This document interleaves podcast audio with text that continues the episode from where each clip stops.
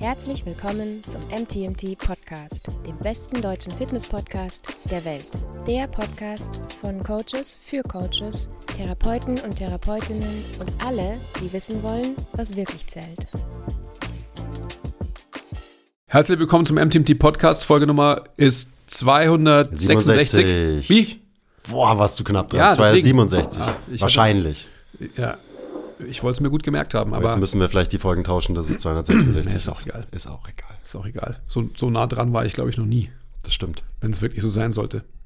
Gut. Die Folgenummer weiß aber vor allem der Sebastian gut. Der ist leider heute nicht hier. Aber du bist hier. Ich freue mich sehr. Hi.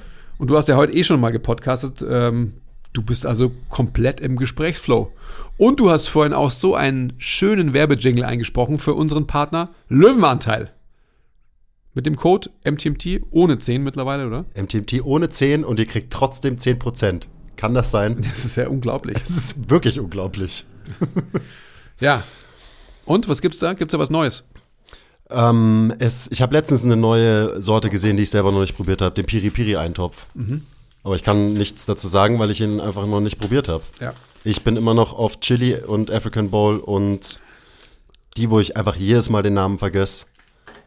Das mit Kürbis. Das sind meine 3 Favorites. Mhm. Mhm. Aber ja, kommentiert mal in die Kommentare rein, ob Piri Piri Bowl gut ist. Mhm. Ihr könnt auch mal in die Kommentare reinschreiben, ob ihr euer Chili auch mit Schokolade kocht. Aber es ist kein Fitness-Hack, oder? Aber naja, so Zartbitterschokolade ist ja schon auch so ein Biohacking-Superfood. Ach so, Fitness-Food. Okay, dann schon. Food. Okay. Also vielleicht schon. Mhm. Und Kakao sowieso. Und manchmal macht man ja auch Kakao gerne mal ins Chili rein. Stimmt. Oder? Ja. Aber vor allem eben schwarze Schokolade, I love it. Ich habe schon lange kein Chili mehr gekocht, merke ich gerade. Andere Frage. Das ist auf jeden Fall ein krasser Fitness-Hack. Kocht ihr euer Chili auch mit Cola? Nee. Okay. Muss man das mal machen. Super. Früher war ich leidenschaftlicher Leser der lustigen Taschenbücher. Und ich kann mich immer noch an eine Story erinnern, da waren sie irgendwo essen. Und die geheime Zutat, ich glaube, das war im lustigen Taschentuch, waren so Lollipops. Ich glaube auch für sowas wie Chili. Mhm. Das ist mir im Gedächtnis geblieben. Ja, siehst du mal. Und da musste ich gerade dran denken, als du gesagt hast, Cola ins Chili. Mhm. Ich werde es probieren. Jetzt nimmst du mir bitte weg. Konfisziert. Danke. Weil es einfach zu süß ist, so eine Vollmilchschokolade. Zu süß.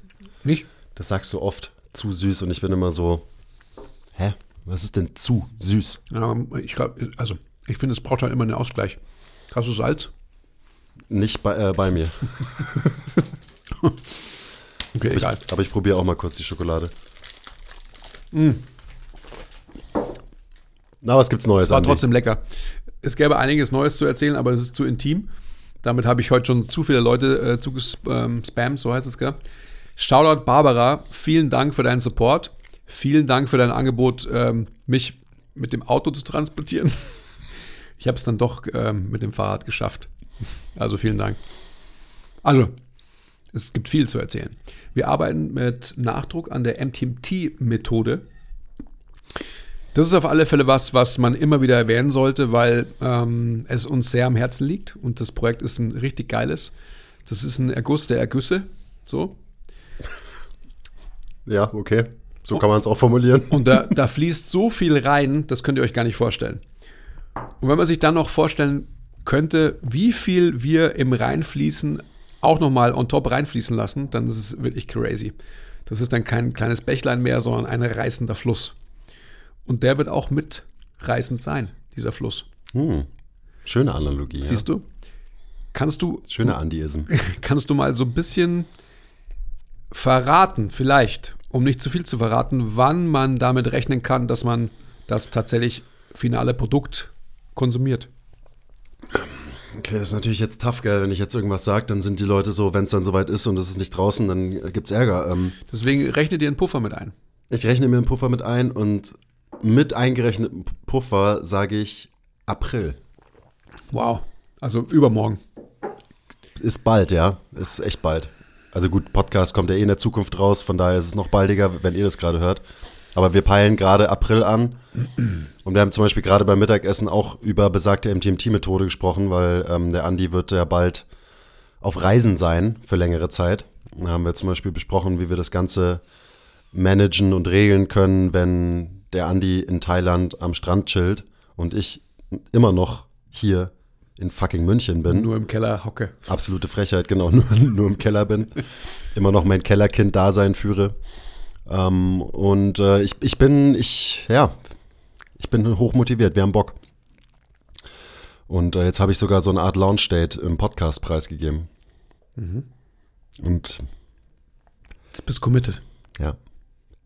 Ich finde es immer ein bisschen schwierig, drüber zu reden, weil es noch nicht ganz fertig ist. Aber die Ausbildung wird auf jeden Fall ihresgleichen suchen. Das kann man jetzt schon sagen. Mhm. Ja. Also für mich ist das tatsächlich auch so ein Teil Lebenswerk. 100%. So, das ist, also, ja. Deswegen ist es ja auch so ein großes Projekt. Ja, und von dem ist es natürlich auch so wichtig.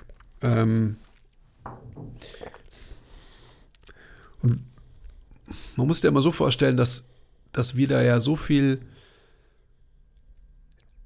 Energie und Lebenskapazität reinlegen und trotzdem aber in diesem Erarbeiten dieses Produkts uns ja auch immer wieder Gedanken machen müssen, was bringt euch da draußen das überhaupt alles? Weil ansonsten ist es so, es ist nur Selbstbeweihräucherung und das ist für mich alles nichts. Also wenn es keinen Mehrwert liefert für Dritte, dann ist es nur, als würde man seine eigenen Memoiren schreiben oder sonst irgendwas. Also das ist ja auch entertaining und so weiter, aber du weißt schon, was ich damit sagen will. Also für mich ist es total wichtig, dass das, was wir jetzt da produzieren, wo wir so viel Energie eben reinfließen lassen, dass es eben im wahrsten Sinne des Wortes so mitreißend wird und auch durch dieses mitreißende Element halt auch Sachen zum Einreißen bringt.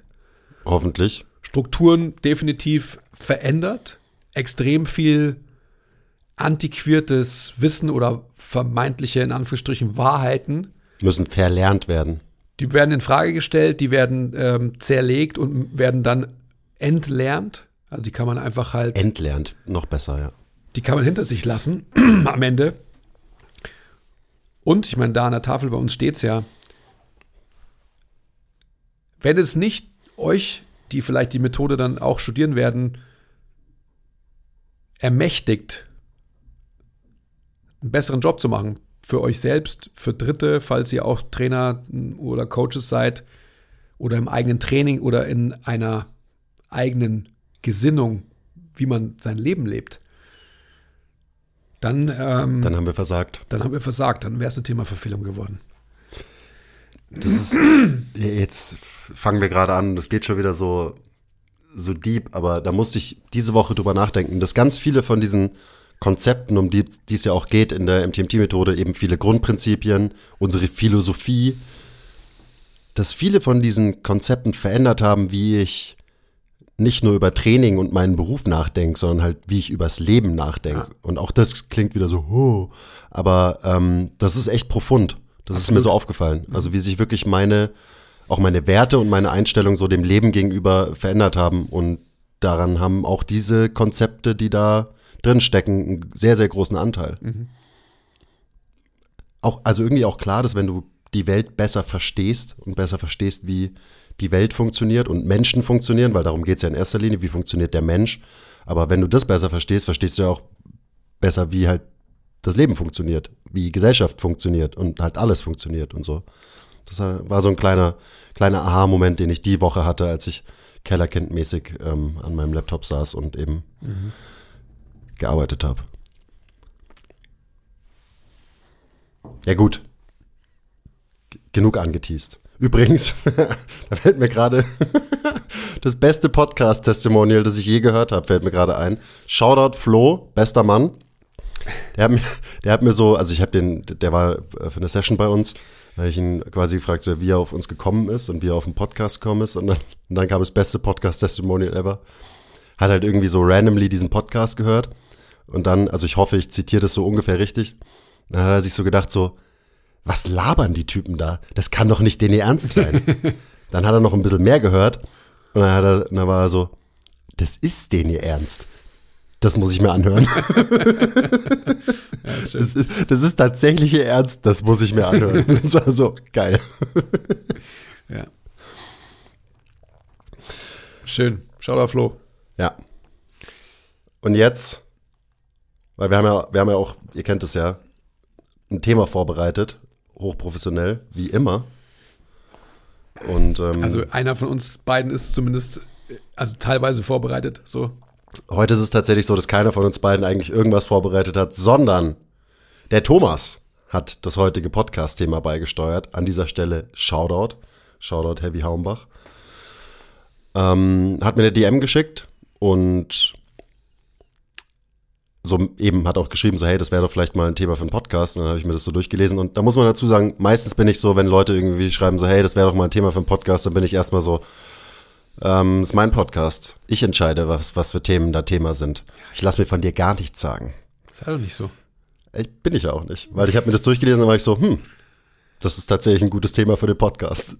Also, Shoutout. Ich lese euch einfach mal die DM vor. Und dann wird der Andi auf die Frage antworten. Über die nächsten 40 bis 200 Minuten. Hi Kuis, ich dachte, ich schreibe dir hier mal kurz und vielleicht kannst du daraus etwas für den Podcast ziehen. Ich habe mich im ländlichen Bereich um bla bla bla selbstständig als Personal Trainer gemacht und jetzt die Chance bekommen, ein Fitnessstudio hier im Nachbarort zu eröffnen. Einerseits mega, andererseits ist es ein, in Anführungszeichen, medizinisches Fitnesstraining mit Reha-Ansatz und der Zielgruppe 50+.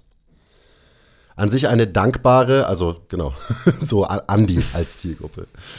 An sich eine dankbare, saubere und treue Zielgruppe, aber eben auch oft nicht mit dem Ziel, sich wirklich verbessern zu wollen, sondern eher mit der Motivation, ich mache ja was. Beziehungsweise den Satz, den wir auch oft hören, ist, ich muss mal wieder was machen. Mhm. Die Diskrepanz könnte nicht größer sein. Meine Philosophie deckt sich an und für sich nicht mit diesem Maschinentraining, also was in diesem Kontext quasi halt so der Standard ist. Aber es ist finanziell absolut interessant und letztendlich spreche ich mit meinem Personal Training vielleicht 1% der Bevölkerung an, mit diesem Konzept easy um die 40-50%. Und vielleicht ist es am Ende auch vollkommen okay, dass die Ilse halt gerne mit der Hannelore zum Sport geht und dabei kein Stück Progress macht. Aber immerhin machen sie irgendwas und haben einen Treffpunkt. Ich habe natürlich das Ziel, durch meine Motivation und euren Einfluss dort vielleicht einfach eine Kultur der Selbstwirksamkeit aufzubauen. Aber so realistisch muss ich sein, es gibt einfach genug, die das wirklich nicht wollen. Meine Frage wäre jetzt also an Andi und dich: Wie bereitet man sich als motivierter Coach, der das Potenzial von Atmung, Kraft, Ausdauertraining im richtigen Setting darauf vor, dass einem die Realität zeigt, dass die breite Masse das am Ende nicht will? Wie schafft man es vielleicht doch, den Switch zu schaffen, auch wenn es an Geräten ist? Ja, ich verstehe die Frage nicht. Okay, danke. Nein, natürlich verstehe ich die Frage, aber du hast ja auch die Antwort auf deine Frage schon selbst geliefert, auch so. Dieser Vergleich mit der Zielgruppe 1% versus 40-50% ist ja ein sehr, sehr löblicher, vielleicht altruistischer Anstrich, den du da mitbringst. Ich würde es auf jeden Fall aus mehreren Blickwinkeln beantworten und beleuchten wollen. Motivation ist irgendwie sowieso klar. Kann man natürlich trotzdem auch noch mal drauf eingehen. Ich würde die wirtschaftliche Seite definitiv mal als erstes thematisieren wollen und mit dem Abstand meines Lebens vielleicht so, wenn du die Möglichkeit hast, ein gesichertes finanzielles Auskommen zu haben, dann würde ich es ergreifen. Ich muss einfach sagen, dass wir in unserer Branche und wir bei MTMT sind halt einfach in einer absoluten rosaroten Blase. Und ich bin nach wie vor davon überzeugt, und es gibt uns ja auch immer wieder das Feedback von Leuten, die hierher kommen, dass das, was wir machen, ist irgendwie im Wonderland, warum auch immer das alles so funktioniert hat. Der Großteil der Leute, mit denen ich zu tun hatte, ist lange nicht so etabliert in dieser Dienstleistung, in diesem Geschäft, wie wir es hier sind. Warum auch immer das so funktioniert hat. Es gibt auch diverse Gründe, okay, die wir noch... Ja, ich muss da kurz einhaken, weil du immer so tust, als wenn es irgendwie alles zufällig entstanden wäre hier. Und das ist natürlich Blödsinn. Also du und Thilo, ihr hattet einen Plan, ihr habt den verfolgt, ihr habt hier eine Kultur etabliert, ihr habt hier was aufgebaut und das ist auf jeden Fall kein Zufall. Das wollte ich da nochmal sagen. Also deine Bescheidenheit ehrt dich, aber ja. Nein, es ist definitiv kein Zufall. Und natürlich... glaube ich, haben wir viele Sachen ganz gut gemacht, aber trotzdem brauchst du noch ein gewisses Fortun, das auf deiner Seite ist, ansonsten funktioniert es nicht. Du brauchst die Umstände, dass du in einer Stadt wie München wohnst und arbeitest, wo das Geld ist, wo die Bereitschaft dafür da ist, das Geld auszugeben, weil es gibt auch andere Städte, die genügend Geld hat, ja, wo es im Endeffekt so ist, dass die Leute einfach keine Wichtigkeit irgendwie in Body Consciousness und so weiter legen. Danke, dass du es gesagt hast. Es ist auch richtig. Natürlich sind wir mit einem gewissen Plan an die ganze Sache rangegangen, aber der Plan war vor allem Leidenschaft. Und das ist ein weiterer Punkt, an dem man irgendwie nochmal jetzt debattieren muss. Ich muss jetzt mich wieder konzentrieren. Also, was ich sagen will ist, ich glaube, wenn man die Möglichkeit bekommt, ein Geschäft zu führen, ein Geschäft aufzumachen und so weiter, wo die Rahmenbedingungen schon, ja, ich sag mal, zu 80% in Check sind, da muss man sich wirklich überlegen, ob man krasser Idealist bleibt und sagt, das sind eigentlich nicht die Strukturen, die ich mir final wünschen würde, oder ob man eben dann in diesen Strukturen, in diesen Limitierungen eben versucht, das Maximale rauszuholen. Aber ich würde jetzt eben mit dem Abstand meines Lebensalters und ich bin Vater etc. auf jeden Fall immer sagen, dass wenn man so eine Möglichkeit präsentiert bekommt, dann sollte man sie auf alle Fälle definitiv flipfloppen und erörtern und sich einen Zettel aufschreiben und so Pro und Cons definitiv. Ich habe das nie gemacht. Ich habe kurz vor meinem Ausscheiden aus dem Leos ein sehr, sehr lukratives Angebot von der Leos Geschäftsleitung bekommen.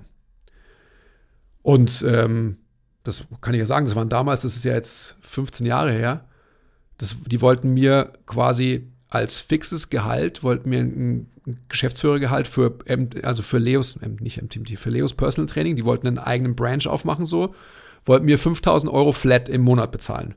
Ja? Plus vielleicht alles, was ich halt noch an Sidegigs so verdienen kann. Also es ist ein Haufen Geld. So, kann man machen, ja. Kann man mal machen, definitiv. Da würde ich wirklich sagen, so, wer kann das in unserem Bereich irgendwie sagen, dass er regelmäßig 5.000 Euro verdient? Im Personal Training, also in der Dienstleistung Personal Training.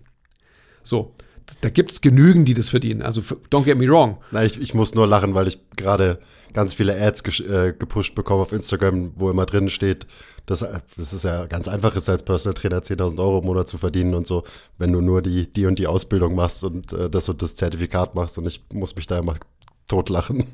Ja, absolut. Also nochmal, ich glaube, umständlich, wie ich mal alles ausdrücke, ihr habt schon verstanden, worauf ich hinaus will.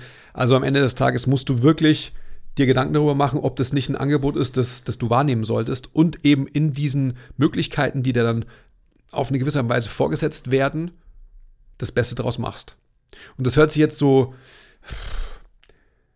degradierend an, aber es ist es gar nicht. Da muss man wirklich mal rational und realistisch an diese Sache rangehen. Ja, auf jeden Fall. Also erstens, die Möglichkeit, die muss man erstmal kriegen, dass man sich quasi ist natürlich nicht so, aber ins gemachte Nest setzen kann. Ja. Sprich, so da sind Kunden da und so weiter. Weil das ist ja immer erstmal so, dass, hey, ich will Personal Trainer werden. Ja, okay, wo kriegst du einen Kunden her? Also von daher ist es auf jeden Fall eine tolle Möglichkeit, glaube ich. Und dann so der interessante Part ist natürlich also für mich jetzt, weil das auch ein Struggle ist, den ich selber habe und inzwischen auch mehr habe als früher. So dieses, hey, ich kann doch irgendwie mehr, aber ich kann das da gar nicht ausleben und anwenden. Mhm. Das verstehe ich natürlich total. Also sprich eigentlich die Motivation dahinter. Ja, ich weiß gar nicht, wo man da anfangen soll. Außer eben zu sagen, I feel you, so, weil wir arbeiten ja auch einfach mit der GenPop. Wir arbeiten mit Leuten, die zu uns kommen und sagen, ich muss mal wieder was machen. Wir arbeiten nicht unbedingt mit Leuten, die mit viel Selbstwirksamkeit zu uns kommen und so weiter. Aber natürlich haben wir uns das als Aufgabe gesetzt, das dann weiterzuentwickeln bei den Leuten. Und ist es nicht das, was eigentlich die Aufgabe ist von jedem Fitnesstrainer am Ende des Tages? Weil alleine die Zahlen, die du da genannt hast in der Nachricht, so, die halte ich für sehr realistisch. Was war's? Du hast irgendwie die 1% der Bevölkerung, sprich irgendwelche Freaks, die sind wie wir, so, die Bock haben auf dieses Ganze, die gestört genug sind, dass ihnen Krafttraining Spaß macht. So, das ist, wir sind da Outlier. Es gibt nicht viele Leute, die so gestört sind, dass sie Dinge aufheben, wieder hinlegen und das mehrmals machen und daran Spaß haben. So, das ist nicht normal. Das ist 1%. Und dann hast du 40-50% der Bevölkerung, die diesen Input ja viel, viel mehr brauchen als eben so Leute wie wir, logischerweise. Und dann ist auch die Frage so, du weißt ja auch noch nicht wirklich, ob es dir wirklich so viel mehr Spaß machen würde, mit jetzt, ich sag mal, hochmotivierten Leuten zu arbeiten. Plus, find die erstmal. So, woher willst du die holen, diese hochmotivierten, intrinsisch motivierten Leute, die schon die Selbstwirksamkeit haben? Das ist alles so, man stellt sich das, glaube ich, immer so romantisch vor, wenn man irgendwie anfängt oder gerade am Anfang seiner Karriere ist. Und früher oder später wird da jeder gehumbelt. Muss ich auch an Physiotherapeuten denken, die dann halt so total desillusioniert nach den ersten paar Monaten im Beruf sind und dann so, die Leute wollen ja gar nicht besser werden. So, ja, willkommen. Das sind die Menschen, mit denen wir arbeiten am Ende. Ich habe das auch so ein bisschen gelesen, also rein die Motivation, was du gerade beschrieben hast, ist vollkommen richtig. Ist es nicht auch, was der Heavy Baumbach da geschrieben hat, auf die Personengruppe, was die Bereitschaft ausdrückt, Geld auszugeben? Also ich meine, Personal Training ist halt einfach eine hochpreisige Dienstleistung. So, also egal, wo man Personal Training anbietet, es ist einfach immer ein hoher Preis für eine Stunde Training. So, oder? Allein das determiniert und reduziert die Zielgruppe und die Möglichkeit, mit Leuten zu arbeiten. Und dann ist es einfach wirklich so, dass man sich immer vor Augen halten muss, eben, wo kommen denn diese Menschen her? Was ich vorhin gesagt habe, vielleicht lebst du in der Stadt oder halt auf dem Ländlichen, und da will ich das Ländliche nicht irgendwie degradieren, wo es vielleicht nicht ausreichend Menschen gibt, bei Design, die das Geld haben und dann auch noch die Bereitschaft haben, für deine Dienstleistung dieses Geld auszugeben. Also es ist einfach so, im Sinne von Marktanalyse muss man sich das einfach definitiv überlegen. Was mir auch gerade noch aufgefallen ist, die Leute, die intrinsisch hoch motiviert sind und Bock auf Training haben und Bock auf Besserwerden haben, das sind in Extremfällen sind es Leute, die das Geld haben, um Personal Training zu machen. Da reden wir dann so von diesen Type A Geschäftsführer, ich will mein ganzes Leben optimieren und dazu gehört auch Training und das lasse ich mir auch was kosten. Wie viele davon gibt es? Sehr, sehr wenige. Oder es sind Leute, die auf gar keinen Fall das Geld haben für Personal Training. Und das ist natürlich alleine, wenn man sich nur die Bubble oder die Gruppe an Menschen anschaut, die quasi diese Motivation mitbringen, dann ist der überwältigende Anteil, wird nicht das Geld haben, um zweimal die Woche zu dir zum Personal Training zu kommen. Das muss einem auch noch klar sein. Absolut. So. Speaking about Ilse und Hannelore. Shoutout. Ich finde, die zwei Ladies machen einen verdammt guten Job, indem sie sich, wie du schon geschrieben hast, verabreden und sich wahrscheinlich regelmäßig bei dir treffen würden. Und das ist ihr Progress. Das sage ich ja immer und immer wieder. Das sage ich in jedem Skill-Meeting, wenn es um Progress geht und so. Das sage ich so oft in diesem Podcast. Die wichtigste Komponente im Prozess ist die Konstanz. Und wenn du ein Feld für Ilse und Hannelore schaffst, dass sie halt Bock haben, zu dir zu kommen, dann machst du den bestmöglichen Job, den du machen kannst. Und wenn du dann über die Zeit, weil du sie halt kennengelernt hast, weil du sagst, Servus Ilse, nein, nicht Servus, wahrscheinlich Grüß Gott. Grüß Gott Ilse, Grüß Gott Hannelore, whatever. Und sie dann sagen, hey, du kümmerst dich immer so schön um uns und so weiter, zeig uns doch mal ein neues Gerät. Und dann zeigst du nochmal ein neues Gerät und so weiter und so fort. Und dann kommt einfach eins zum anderen. Und das passiert aber nur, weil sie dich akzeptiert haben als Begleiter auf ihrem Weg. Und vielleicht sehen sie das gar nicht so, aber es ist dann einfach was, was sich halt irgendwie so einschleift. Und dann werden sie ihren Aufenthalt, ihren Besuch auch mit dir assoziieren. Und dann sind wir wieder bei dem Thema. Das ist halt unsere Aufgabe als gute Dienstleister. Ja, man hört immer als Grundmotivation, warum Leute überhaupt in dieser Branche anfangen wollen zu arbeiten. Zum Beispiel auch oft von so Quereinsteigern, wo wir auch jetzt echt viele irgendwie hatten in letzter Zeit, also wo wir viel engen Kontakt zu diverse Quereinsteigern haben. So, ja, irgendwie oft ist die Geschichte so, die Therapie hat mir selbst geholfen, das Training hat mir selbst geholfen, also will ich das weitergeben an Menschen und ich will Menschen helfen. Das ist immer so die Aussage, ja, ich will Menschen helfen. Und das ist natürlich super geil. So, das ist eine extrem ehrenwerte Motivation, was zu machen. Aber diese Motivation ist ganz oft mit einem fetten Aber verbunden. Und also eben, es geht jetzt auch gar nicht so sehr, ich will dir absolut nichts unterstellen, Thomas, logischerweise. Aber wenn halt die Motivation, die postulierte Motivation ist, ich will Leuten helfen, aber ich will nur den Leuten helfen, die mir in den Kram passen, dann würde ich die Grundmotivation gleich mal hinterfragen. Mhm. Willst du wirklich Leuten helfen? Oder inwieweit ist es dann doch eine so egoistische Motivation, dass es nur nach deinen Regeln quasi funktionieren kann? Also das ist so, das sind so Gedanken, die mache ich mir auch. Eben, weil wie gesagt, ich struggle selber mit dem Thema. Und bei mir ich habe nicht angefangen mit diesem Struggle, sondern der hat sich erst so über die Zeit bei mir rausgebildet, zum Beispiel in der Arbeit. Und das sind Fragen, denen muss man sich dann stellen, wenn man sich solche Gedanken macht. Und ich denke auch, das ist halt so die hohe Kunst des Dienstleisters, all das, was du an Motivation für dich selbst formuliert hast in dieser Nachricht, an den Mann oder an die Frau bringen zu können. Und das kannst du dann auch mit jeglicher Zielgruppe, wenn du eben den Zugang zu diesem Menschen gefunden hast.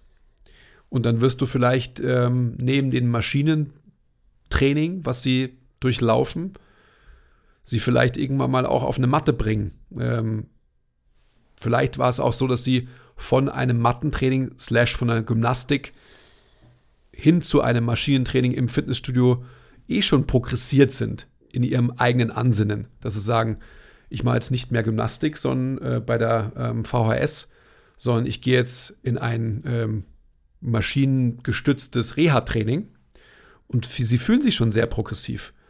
Und du kannst in deiner Expertise und in deinen Möglichkeiten ihnen dann eben halt diverse andere Sachen beibringen, wenn du eben einen guten Job machst und die Menschen alle beim Namen kennst und so weiter und so fort.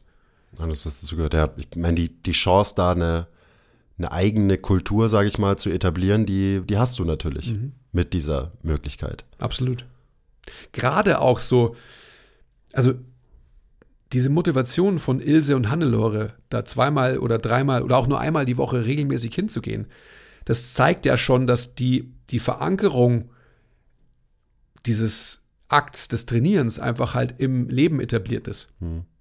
Und darauf aufbauend hast du ja so viele Möglichkeiten, weiteres, Neues etc. zu etablieren. Auch zu hinterfragen, warum macht ihr das überhaupt? Was sind eure Beweggründe?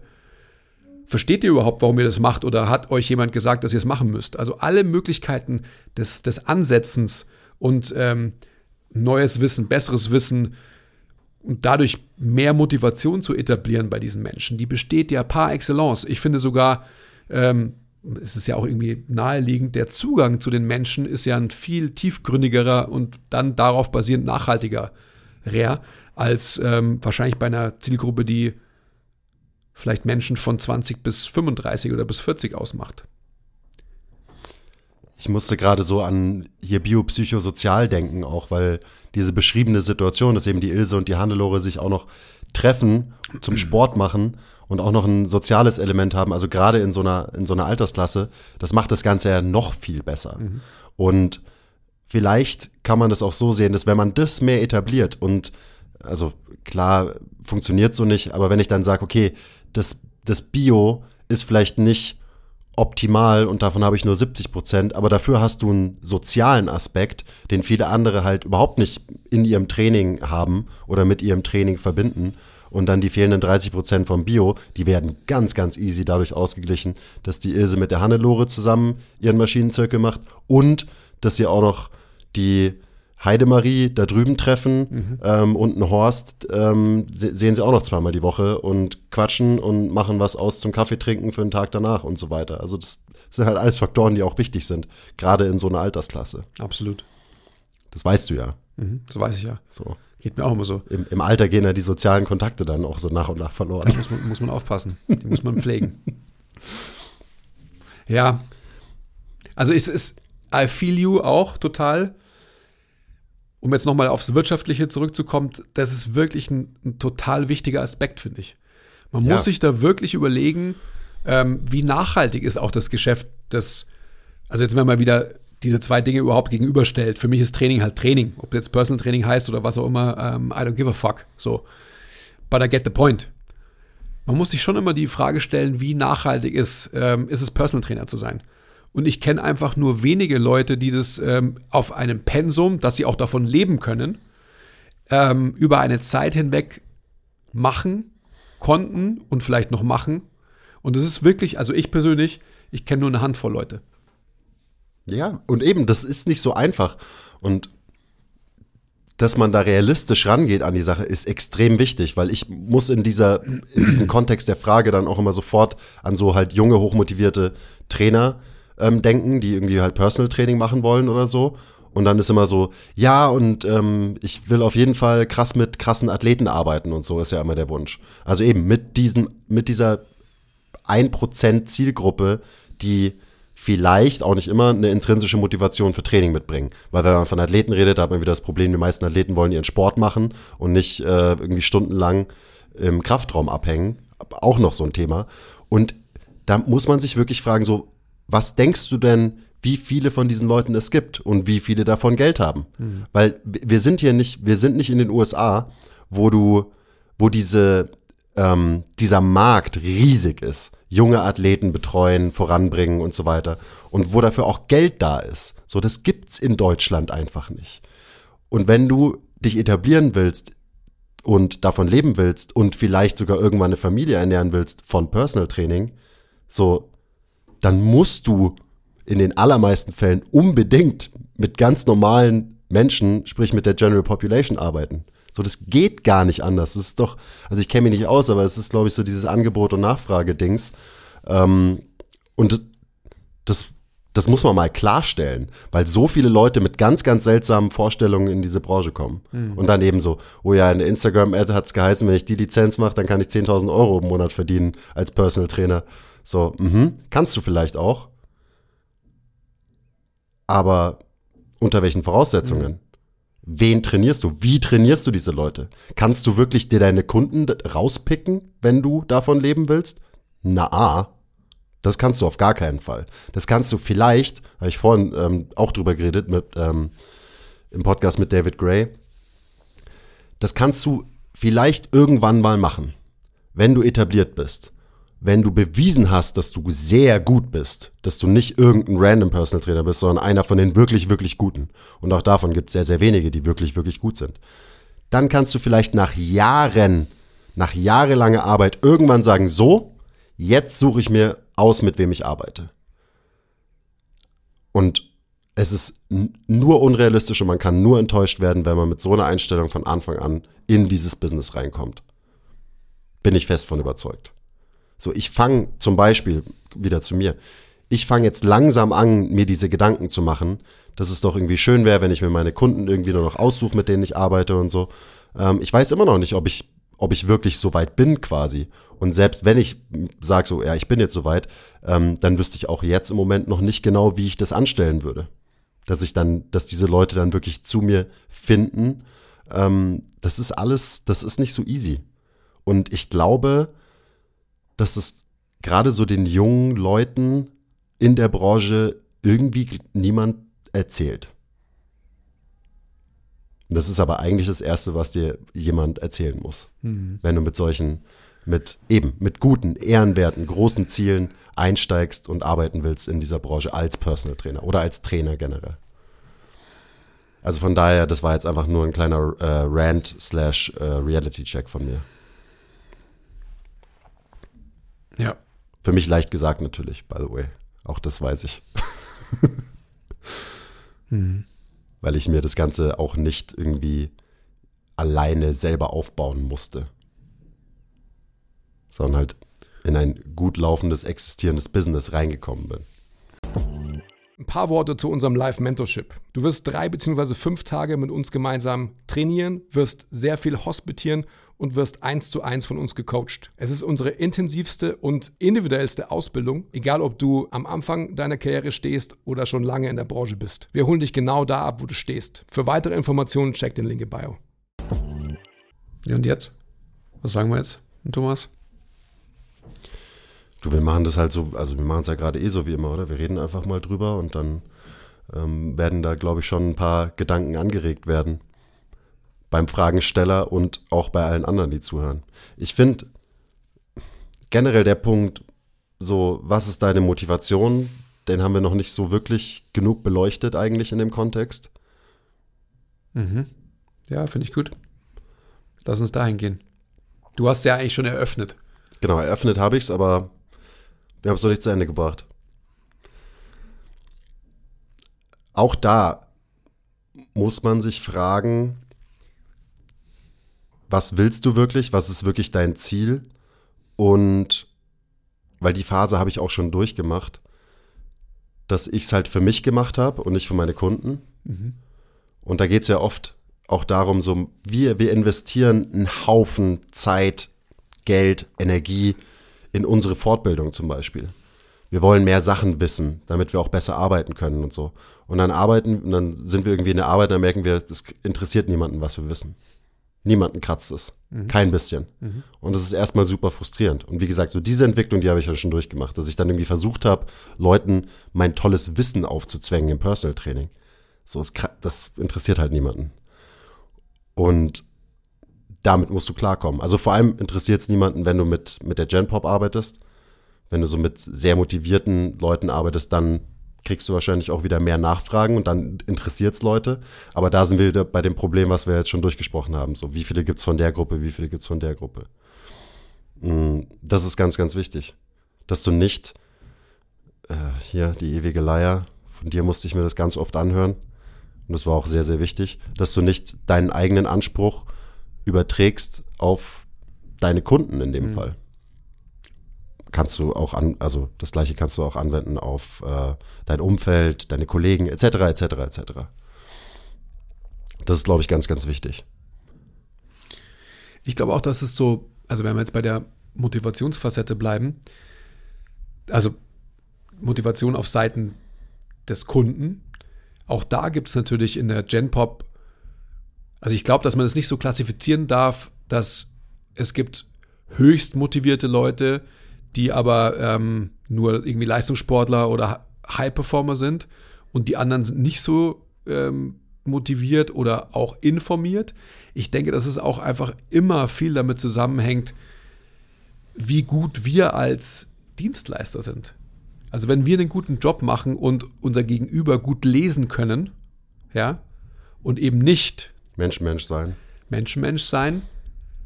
und eben nicht quasi One-Size-Fits-All-Approaches rauszuhauen, auch wenn man denkt, man macht ja Personal Training und es ist höchst individuell, dann scheiße ist es nämlich. Sondern man macht einfach das, was man halt jetzt gerade gut findet und das macht halt jeder deiner Kunden dann am Ende. Also es hat dann nichts mit Personal eigentlich zu tun oder mit individuell, das ist das bessere Wort. Und jetzt komme ich wieder zurück, es gibt einfach, wenn ich einen guten Job gemacht habe, dann werde ich alle Leute, mit denen ich arbeite, davon infizieren, dass sie sagen, okay, ich muss jetzt anders atmen. Immer in ihren eigenen Möglichkeiten und Ausprägungen.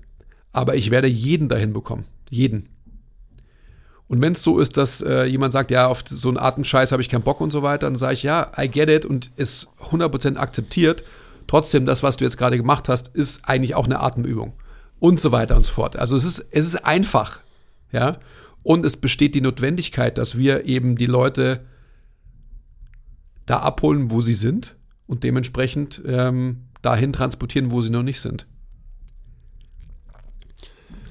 Und gerade dieser Transport dahin, wo die Leute noch nicht sind, der Weg ist natürlich viel weiter für Leute, die eben noch nie vielleicht Sport gemacht haben, keine intrinsische Motivation haben, bla bla bla. Das heißt, der Impact, den du da teilweise hinterlassen kannst bei einer Hannelore, der ist ja verhältnismäßig viel größer als bei anderen Leuten, die vielleicht mehr Motivation mitbringen. Auch das ist so eine Sache, die man, glaube ich, nicht vergessen darf. Also wie viel Impact, wie viel Lebensveränderung hast du absolut bei der 70-jährigen Hannelore, wenn sie auf einmal, zweimal die Woche ein Stündchen Sport machen, davor gar nichts gemacht hat. So wie life-changing kann das für so einen Menschen sein versus wie life-changing ist es, wenn du irgendeinen, keine Ahnung, Crossfitter coacht und seinen Snatch um 5 Kilo hochbringst und seine, keine Ahnung,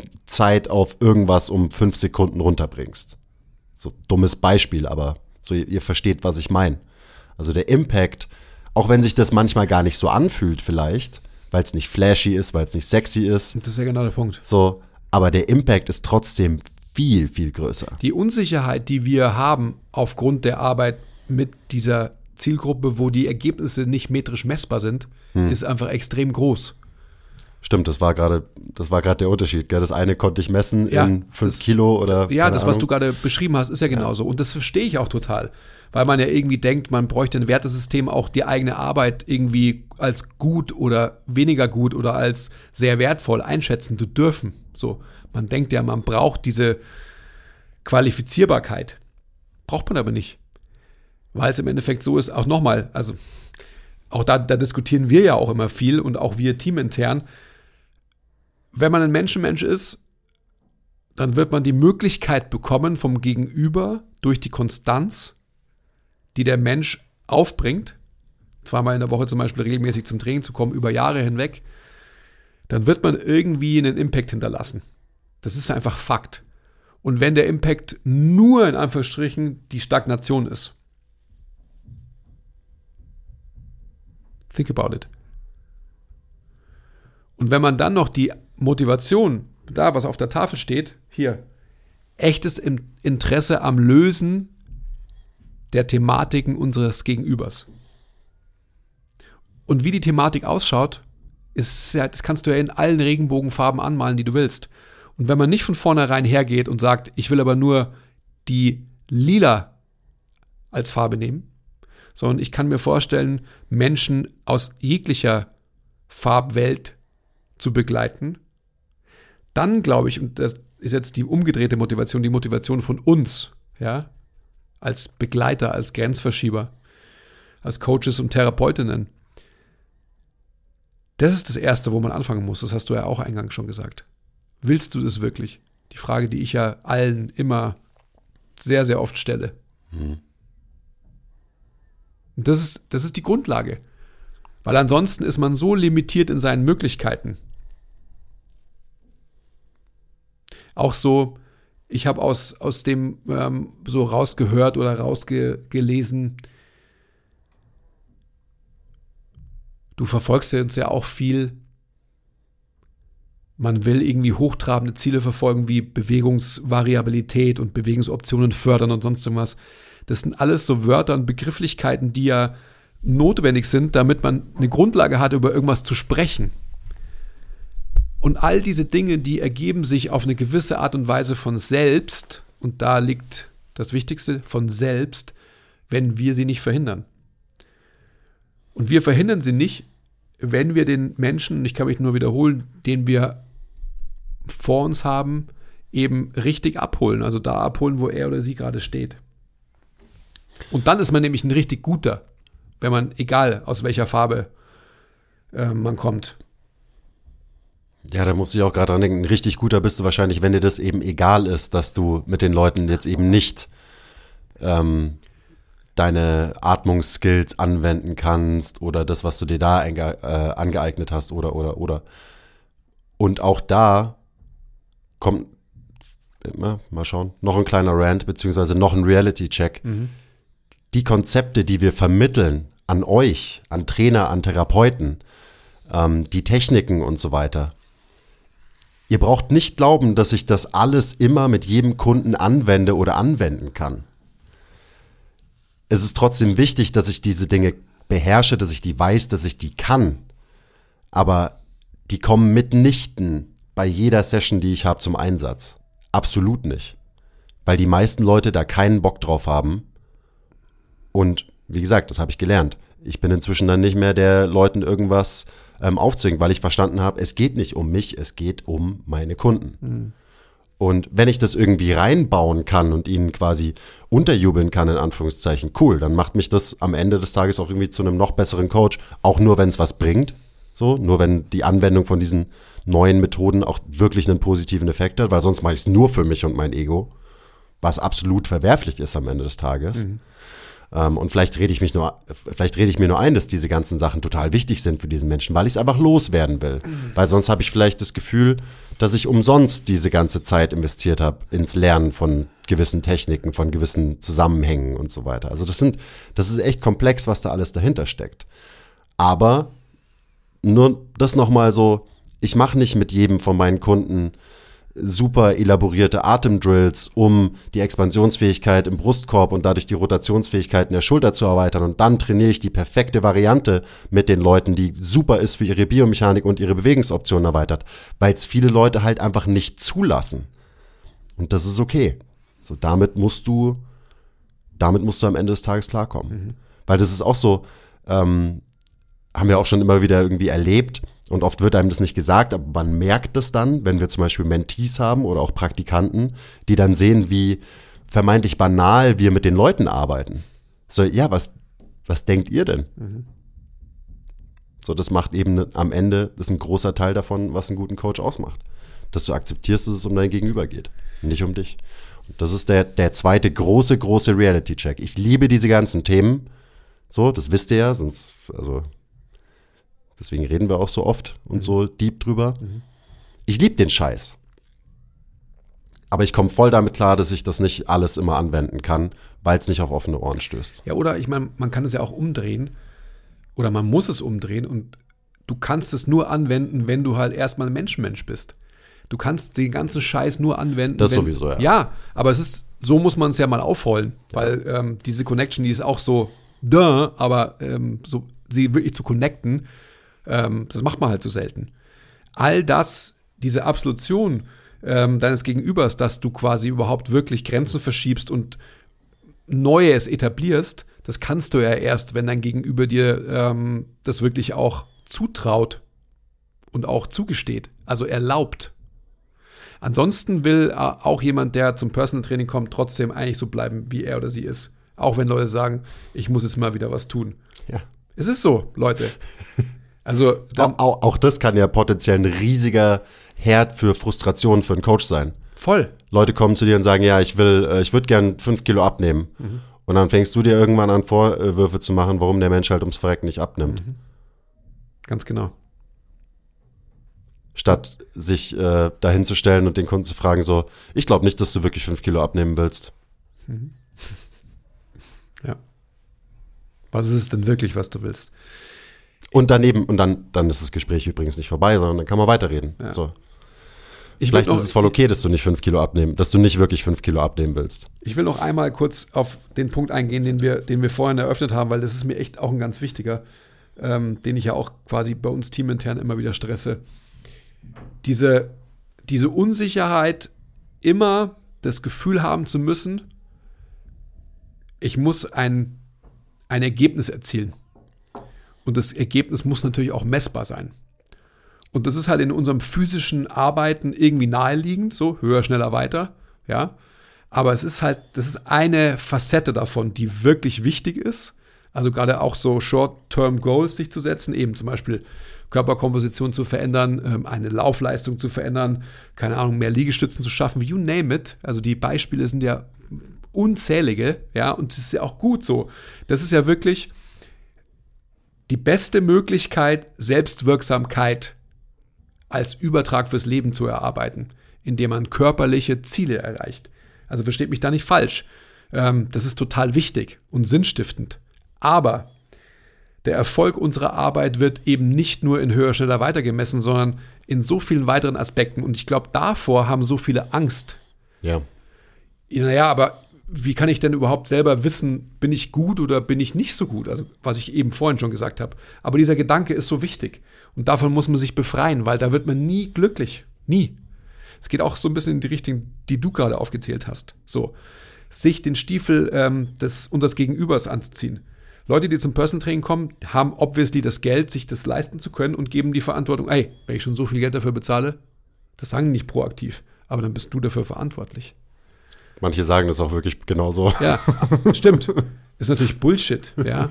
Aber nochmal, jetzt, also mir ist die Aussage dieses Punkts ist mir total wichtig. Das ist wirklich entscheidend, dass wir uns nicht den Schuh anziehen und die Verantwortung auf uns nehmen. Wir haben eine Verantwortung, aber nicht die finale, weil letztendlich ist es einfach so, wir sind Wegbegleiter. Ja, wir begleiten den Menschen. Genau, wir zerren niemanden hin und her, sondern wir begleiten sie. Ganz genau. Aber wir dürfen uns auch nicht die Bürde auferlegen, dass irgendwas messbar sein muss. Und also am Ende, du findest auch immer irgendwas Messbares, wenn du willst. Das sind bloß nicht die Metriken, die wir gewöhnt sind. Weil ich musste gerade daran denken, wenn du dein Ziel erreichst und es schaffst, dass dieser Mensch anfängt, den Prozess lieben zu lernen. Mhm. Schön. Wie willst du das messen? Du kannst es messen. Du kannst es messen, indem du sagst, hey, der Mensch trainiert jetzt 1,3 Mal in der Woche und vor einem Jahr hat er 0,0 Mal pro Woche trainiert. So, dann hast du einen Prozess etabliert. Und eben, lässt sich auch messen, wenn man will. Das sind nur nicht die Dinge, an die man vielleicht irgendwie als allererstes denkt. Ja, und das ist immer auch wieder so ein Punkt, der mich ja auch so wahnsinnig nervt. Und du weißt ja, diese Endlichkeit, ich muss mir mal aufpassen, nicht, dass ich immer nur angefeindet werde, aber ich habe keinen Bock, über Hypertrophie zu reden oder über Trainingsplanung, weil wir einfach das schon lang genug und oft genug gemacht haben. Ja, das muss halt irgendwann mal in Check sein. So, da gibt es auch nicht so viel Rocket Science, Wissen behind it und so weiter. Das hat man relativ schnell durchgearbeitet. Ja. Und dann ist es einfach so, dass es gibt eben, wie du jetzt gerade schon sagst, so, wir müssen neue Metriken, wir müssen neue Strukturen etablieren, um unsere Arbeit und unser Geschäft bewerten zu können. Das macht viel mehr Sinn, als irgendwie sich darauf zu konzentrieren, was ist der idealste Trainingsplan. Ja? Alles wird optimiert, scheiß auf Optimierung, ja? Weil das Leben ist keine Optimierung. Das Leben ist einfach situativ immer nur einfach eine riesige Anhäufung von Störvariablen. Und die gilt es auszugleichen. Das heißt, man muss von Harmonisierung sprechen. Und das macht ein guter Coach. Und dann kann man eben, und auch, versteht mich nicht falsch, Progress ist für mich auf alle Fälle körperliche Veränderung oder ihr entgegenzuwirken. Und körperlich, geistig, mental, psychologisch, sozial und so weiter und so fort, diese ganzen Connections, die man da auch aufbringen muss. Aber jetzt bleiben wir erstmal nur beim Physischen, weil wir sind gerade bei Messbarkeit und bei der Angst davor, dass wir als Trainer und Therapeuten immer irgendwie sagen müssen, das muss ein Endziel sein. Es gibt kein Endziel. Es gibt einen Prozess. Word. Mich langweilt ja auch dieses Ganze, eben immer wieder das Gelaber von Zielen und von... Jetzt habe ich einen fucking Faden verloren. Ja, also einfach irgendwie, man braucht immer Ziele und genau, man muss immer Ergebnisse liefern, ist ja so die Sache. Und ja, natürlich musst du Ergebnisse liefern, aber auch da, das ist wieder das Gleiche, als Coach musst du Ergebnisse liefern, aber wie sehen diese Ergebnisse aus? Und wir sind dazu brainwashed von unserer Weltansicht. Davon sind wir gebrainwashed. Uns sind gewisse Ergebnisse, die vielleicht performance-basiert sind, wichtig, weil wir Freaks sind, so. Uns ist vielleicht wichtig, wie viel Gewicht wir bewegen beim Bankdrücken oder so. Und den meisten Leuten ist es scheißegal und das ist ihnen zu Recht scheißegal, außer wir machen es wichtig für die Leute. Und auch da haben wir die Wahl als Coaches. Wollen wir die Leute so coachen, dass sie sagen, boah, das ist mir jetzt auf einmal wichtig? Oder akzeptieren wir, dass es einfach nicht wichtig ist und wir dementsprechend unseren Einfluss so steuern, dass den Leuten halt wichtigere Dinge wichtig sind. Weißt du? Mhm. Weil wenn ich als Coach dann irgendwie jemanden, dem das alles scheißegal war, dahin bringe, dass er auf einmal neurotisch ist und ihm super wichtig ist, wie viel er Bank drückt, dann weiß ich nicht, ob ich einen guten Job gemacht habe als Coach. Ich glaube eher nicht bei den meisten Leuten. Und auch das ist ein weiterer Reality-Check, weil was machen wir denn ganz viel in dieser Branche? Wir bringen Leute dahin, dass ihnen Sachen wichtig sind, die eigentlich nicht wichtig sein sollten. Huf. Hm. Ja. Und ich nur noch mal zu diesem Punkt so,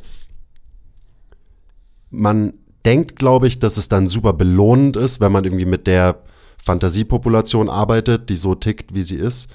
Aber ich glaube, ein Haufen Leute unterschätzen es, wie extrem belohnend es ist, mit der Hannelore zu arbeiten und wie krass belohnend es sein kann, wenn sie dir, keine Ahnung, eine kleine Nachricht schreibt.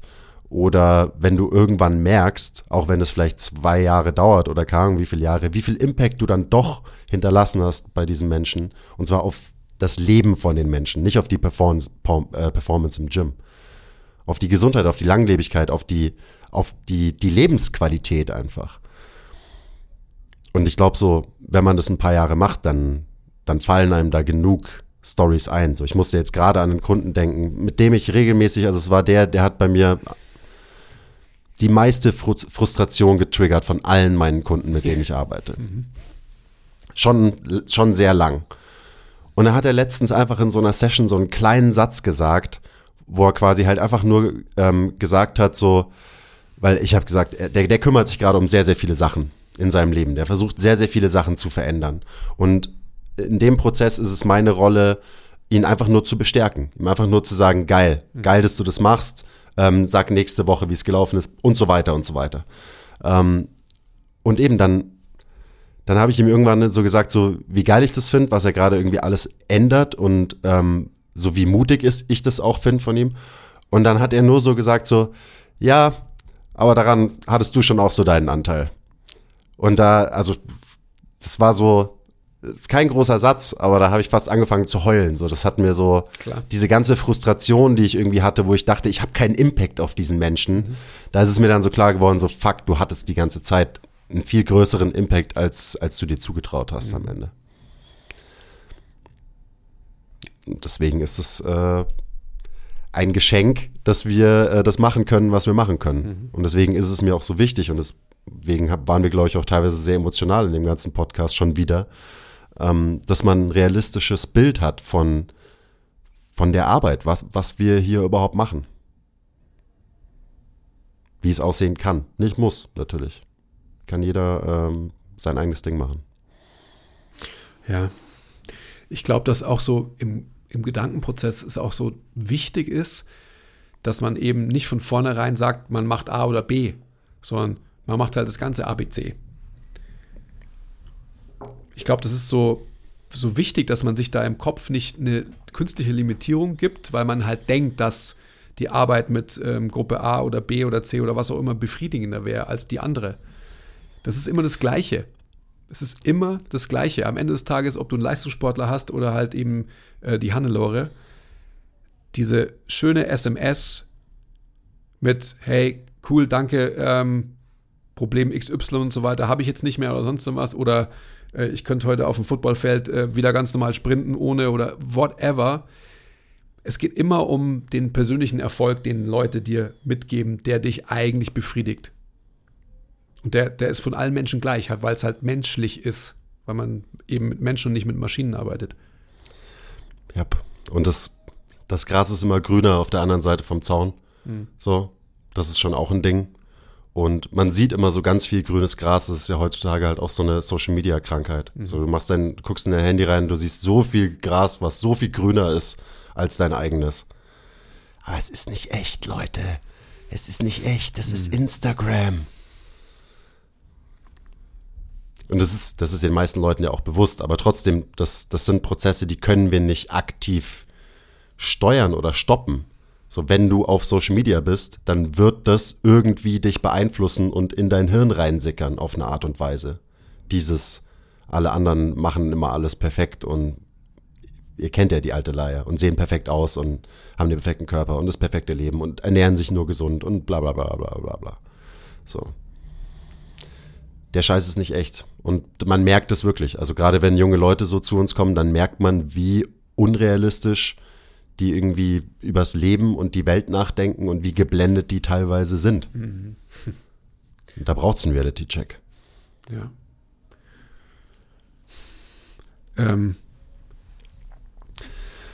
Wie war die Frage eigentlich so? Also ja, ich habe das schon, also ich weiß schon, worüber wir sprechen, aber. Ja, ich weiß. Okay, das Schöne ist, der letzte Absatz ist, meine Frage wäre jetzt also, wie bereitet man sich als motivierter Coach, der das Potenzial von Atmung, Kraft, Ausdauertraining im richtigen Setting darauf vor, dass einem die Realität zeigt, dass die breite Masse das am Ende nicht will? Wie schafft man es vielleicht doch, den Switch zu schaffen, auch wenn es an Geräten ist? Das ist ein ganz schön komplizierter Satz, hätte er von mir sein können. Ja, da sind doch ein Punkt ist drin. Ja, ich glaube, okay, verstanden. Ich glaube, das haben wir aber alles schon gesagt, oder? Ich glaube auch. Ja.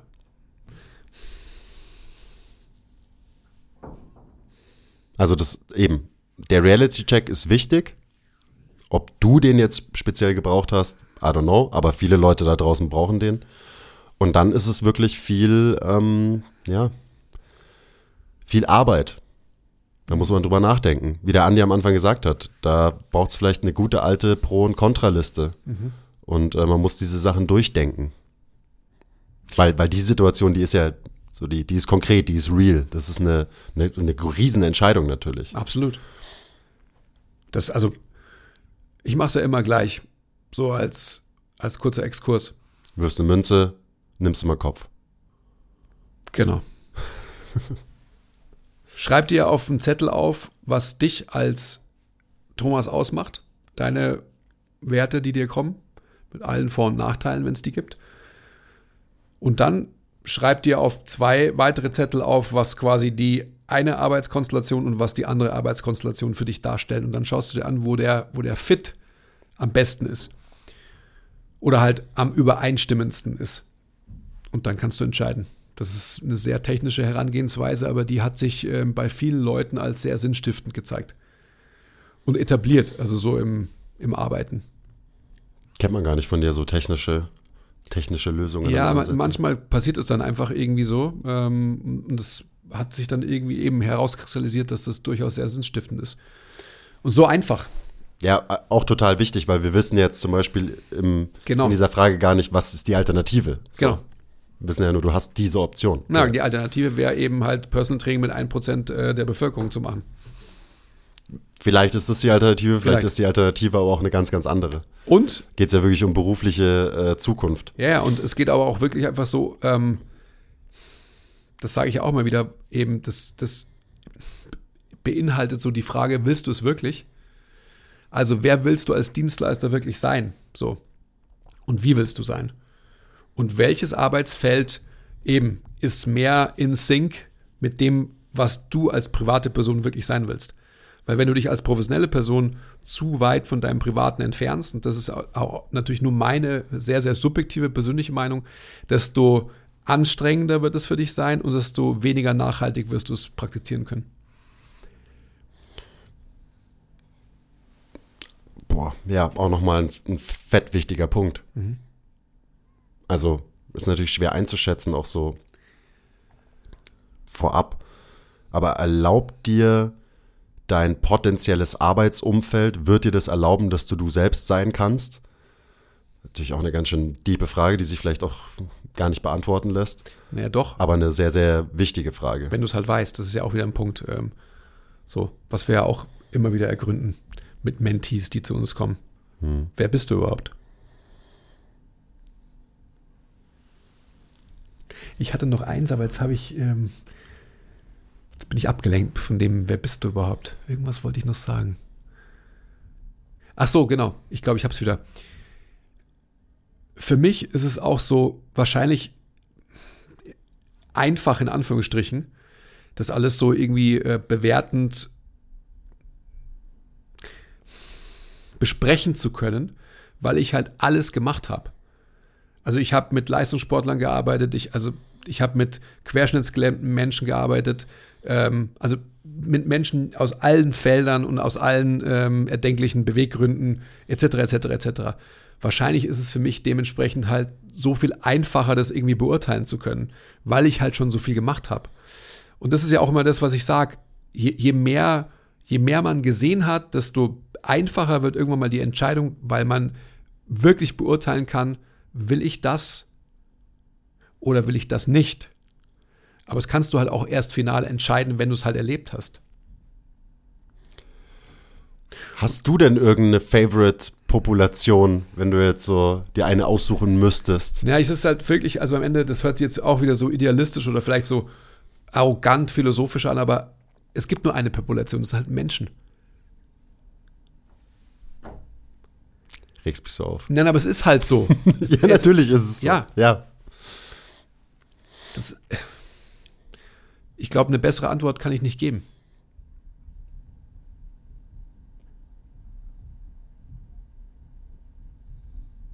Ja.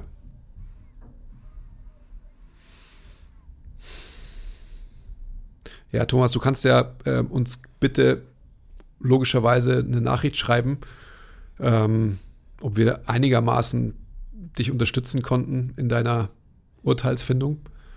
Und geh uns bitte an, weil das ist ja ein wichtiger Prozess, in dem du gerade drin steckst. Ich wollte eigentlich nichts mehr sagen, weil du einfach so ein gutes Schlusswort gesetzt hast da gerade. Jetzt sage ich doch noch was. Und zwar, danke fürs Zuhören, Leute. Okay, bye. Ciao.